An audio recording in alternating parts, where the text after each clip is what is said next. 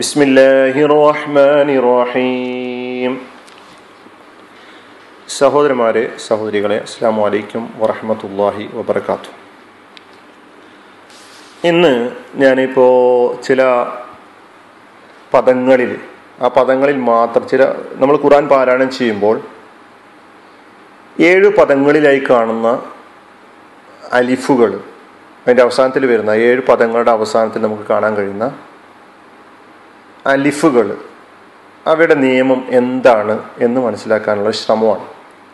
ഇത് ഈ പറയപ്പെടുന്ന നിയമം പൊതുവായിട്ട് എല്ലാ കാണുന്ന മറ്റുള്ള എല്ലാ പദങ്ങളിലും ബാധകമാക്കാൻ പറ്റുന്ന ഒരു നിയമമല്ല എന്ന് പ്രത്യേകം പറയാണ്. അത് ഖുറാനിൽ നമുക്ക് ഓരോ ആയത്തും അത് നിങ്ങൾ മറച്ചു നോക്കിയിട്ട് തന്നെ പരിശോധിക്കണം. അപ്പോഴാണ് മനസ്സിലാക്കാൻ പറ്റുകയുള്ളൂ. ഏഴ് സ്ഥലങ്ങളിൽ. നിയമം എന്താണെന്ന് ചോദിച്ചു കഴിഞ്ഞാൽ ആ പദം നമ്മൾ മറ്റൊരു പദത്തോടൊപ്പം ചേർത്ത് പറയുമ്പോൾ അത് വസൽ ചെയ്ത് പറയുമ്പോൾ ആ അലിഫ് ഉച്ചരിക്കപ്പെടുകയില്ല. ആ അലിഫ് സൈലന്റ് ആയിരിക്കും. എഴുത്തിൽ അവിടെ ഉണ്ടാവും. പക്ഷേ ഉച്ചാരണത്തിൽ ഉണ്ടാവുകയില്ല. എന്നാൽ വഖഫ് ചെയ്യുമ്പോൾ ആ പദത്തിൽ നമ്മൾ നിർത്തുകയാണെങ്കിൽ ആ അലിഫ് പറഞ്ഞുകൊണ്ടായിരിക്കും നിർത്തുക. ചില അല്പം നീട്ടിയിട്ടായിരിക്കും നിർത്തുക. ഇങ്ങനെ കാണുന്ന അലിഫും അതിന്റെ നിയമവും. ഏഴ് പദങ്ങളിലാണ് പ്രത്യേകം ഞാൻ പറഞ്ഞു. ഖുറാനിലെ ഏഴ് പദങ്ങളിലാണ് അത് വന്നിട്ടുള്ളത്. അല്ലാതെ എല്ലാ സ്ഥലങ്ങളിലും ഒരു പൊതു നിയമമായിട്ട് നമുക്ക് ഇതെടുക്കാൻ പറ്റില്ല. അതിൽ ഒന്നാമത്തെ പദമാണ് അന എന്ന പദം. അന. സാധാരണ നമ്മൾ പറയുമ്പോൾ അത് വഖഫോട് കൂടി ഇപ്പൊ നിർത്തിപ്പോ അന എന്നുള്ള പദം മാത്രം പറയണം അന എന്നല്ല പറയാം അന എന്നാ പറയാം. കുറച്ച് നീട്ടിയിട്ട്. കുറച്ച് നീട്ടി. ഖുറാൻ എല്ലായിടത്തും നിങ്ങൾ നോക്കുക. അന എന്ന ഈ പദം എവിടെയൊക്കെ വന്നിട്ടുണ്ടോ ഈ നിയമം ബാധകമാണ് എന്നാൽ കൂട്ടി വായിക്കുമ്പോൾ നമ്മൾ ചേർത്ത് വായിക്കുമ്പോൾ അന എന്ന് അല്പം നീട്ടിയിട്ടല്ല പറയാ നേരെ ഉദാഹരണത്തിന് സൂറത്തുൽ ആറാഫ് നിങ്ങൾ എടുക്കുക സൂറത്തുൽ ആറാഫിലെ പന്ത്രണ്ടാമത്തെ ആയത്ത് സൂറത്തുൽ ആറാഫിൽ പന്ത്രണ്ടാമത്തെ ആയത്തിൽ നിങ്ങൾ നോക്കുക قال ما منعك ألا تسجد إذ أمرتك قال أنا خير منه قال أنا خير منه قال أنا خير منه ഓതരുത് قال أنا خير منه എന്നാണ് ഓതേണ്ടത് അതുപോലെ തന്നെ സൂറത്തുൽ ബക്കറയിലെ സൂറത്തുൽ ബക്കറയിൽ ഇരുന്നൂറ്റി അമ്പത്തി എട്ടാമത്തെ ആയത്ത് നോക്കൂ.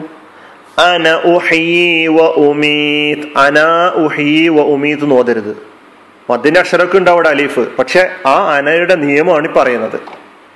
അപ്പൊ ഖുറാനിൽ എല്ലായിടത്തും കാണുന്ന ഖുറാനിൽ എവിടെ നിങ്ങൾ കാണുന്ന അന എന്ന പദം കാണുന്നുണ്ടോ? എന്നാൽ ഇവിടെ നിർത്തി പറയുകയാണെങ്കിൽ അന എന്ന് നിർത്തി നിർത്തുമ്പോൾ അന കുറച്ച് നീട്ടും. സാധാരണ നീട്ടം. രണ്ടക്ഷരത്തിന്റെ അനക്കം. അതുപോലെ അന ഒഹീ വ ഉമീത്ത് എന്നത് അന എന്നുള്ളത് നിർത്തിയിട്ട് പറയുകയാണെങ്കിൽ അന ഒഹീ വ ഉമീത്ത് എന്ന് പറയും. ചേർത്ത് വായിക്കുമ്പോൾ ഇങ്ങനെ പറയും. എന്റെ രണ്ടാമത്തെ സൂറത്തുൽ കഹ്ഫിലെ ഒരു പദമാണ്. അത് രണ്ട് പദങ്ങളാണ്. എന്നാലും മുപ്പത്തി എട്ടാമത്തെ ആയത് നോക്കുക. സൂറത്തുൽ കഹഫിലെ മുപ്പത്തി എട്ടാമത്തെ ആയത്ത് ഒന്ന് ഓതുക. നിങ്ങൾ കാണുന്നുണ്ടാവും. هو الله ربي ولا أشرك به بربي أحدا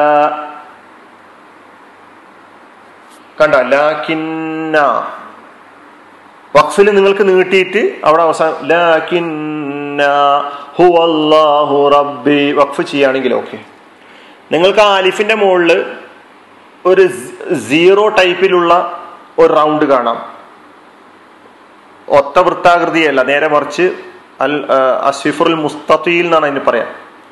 സീറോ ആകൃതിയിലുള്ളത്. അവിടെ കാണാം. അപ്പൊ അവിടെ എന്താണ് ലാ ഈ പദം. രണ്ടാമത്തെ ഇതാണ്. ഏഴ് പദങ്ങളുള്ളത് ഒന്ന് ലാക്കിന്ന. ഇത് എവിടെയാണ്? സൂറത്തുൽ കഹഫിലാണ്. എങ്ങനെ ഓതേണ്ടത്? ലാഹു ചേർത്ത് വായിക്കുമ്പോൾ പറയില്ല. എന്നാൽ വഖഫ് ചെയ്യുകയാണെങ്കിലോ ലാക്കിന്ന റബ്ബി. കണ്ടാ? എന്നാണ് പാരായണം ചെയ്യുക. ഇതിന്റെ യഥാർത്ഥ രൂപം എന്താണ്?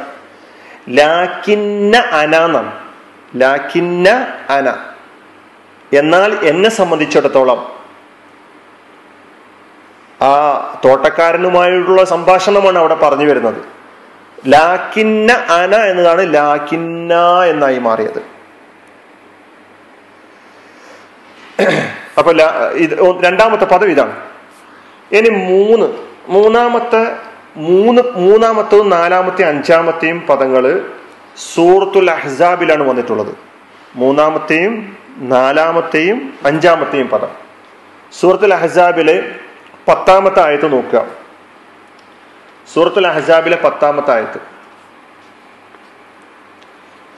അതിന്റെ അവസാനം നോക്കൂ وَتَظُنُّونَ بِاللَّهِ الظُّنُونَا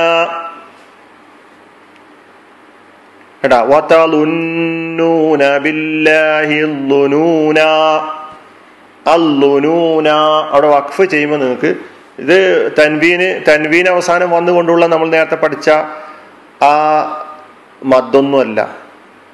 നമ്മൾ പഠിച്ചിട്ടുണ്ടല്ലോ മദ്ദുൽ ഇവദ് ഇവിടെ ഇതിന് പ്രത്യേകമായി ഈ അലിഫ് ചേർത്ത് എന്നാൽ ചേർത്ത് വായിക്കുമ്പോഴോ ചേർത്ത് വായിക്കുമ്പോൾ അറിയൂല ചേർത്ത് വായിക്കും എങ്ങനെ വായിക്കാം?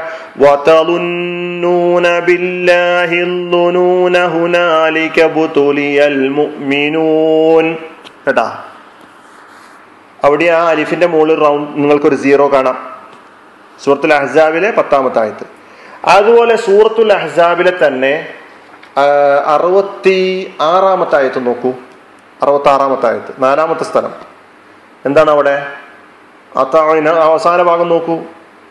يقولون يا ليتنا أطعنا الله وأطعنا الرسول നിർത്തുമ്പോ അങ്ങനെ പറയാ أطعنا الرسول ഈ അലിഫ് എന്നാൽ കൂട്ടി വായിക്കുമ്പോഴോ يا ليتنا أطعنا الله وأطعنا الرسول وقالوا അവിടെ നീട്ടാൻ പാടില്ല അടുത്തത് അതേ സൂറത്തിൽ തന്നെ അറുപത്തി ഏഴാമത്തെ ആയത്തിലും കാണാം وقالوا ربنا إنا أطعنا سادتنا وكبراءنا فأضلونا السبيلا فأضلونا السبيل ربنا കൂട്ടി വായിക്കുമ്പോൾ പറയൂല വഖഫിൽ പറയും അപ്പൊ സൂറത്തിൽ അപ്പൊ നാ- അഞ്ച് സ്ഥലങ്ങളായി ഇനി രണ്ട് സ്ഥലങ്ങൾ ഈ രണ്ട് സ്ഥലങ്ങൾ സൂറത്തിൽ ഇൻസാനിലാണ് സൂറത്തിൽ ഇൻസാൻ എടുക്കുക സൂറത്തിൽ ഇൻസാനിലെ നാലാമത്തെ ആയത്ത് സൂറത്തിൽ ഇൻസാനിലെ നാലാമത്തെ ആയത്ത് നാലാമത്തെ ആയത്തിൽ നിങ്ങൾ കാണാം. എവിടെ? നാലാമത്തെ ആയത്ത് ഓക്കെ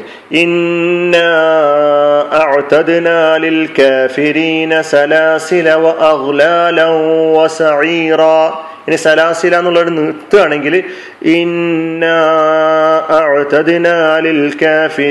സലാസില സലാസില സലാസിൽ എന്ന് തൊട്ടല്ല നിർത്താം. സലാസില കേട്ടോ?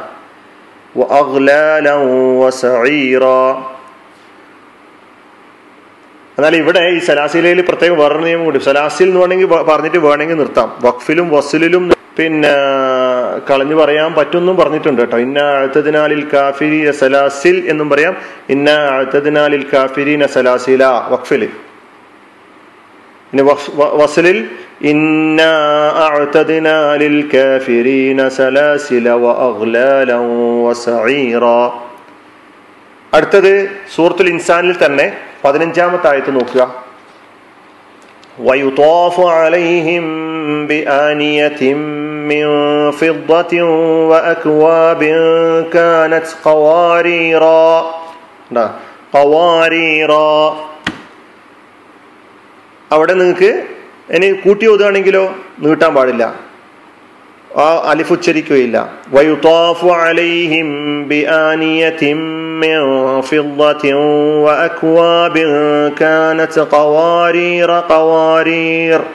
രണ്ടാമത്തെ ഖവാരീറിൽ ഇങ്ങനെ നിർത്താം.